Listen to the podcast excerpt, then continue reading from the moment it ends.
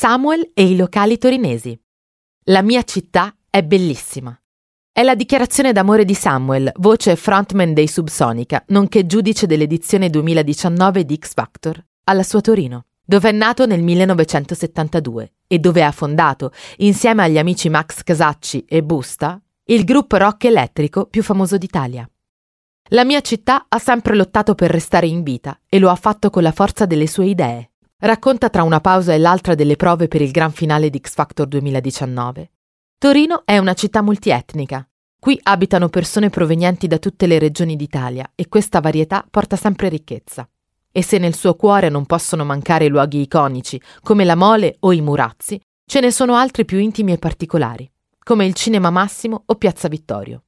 Ci sono ancora oggi dei locali che portano la musica in città, come Hiroshima Mon Amour, Giancarlo 2, che oggi si chiama Magazzino sul Po, gli amici del Po, Off Topic in zona gasometri tra Vanchiglia e Vanchiglietta, Cap 1000, anche questo molto bello, sul fiume.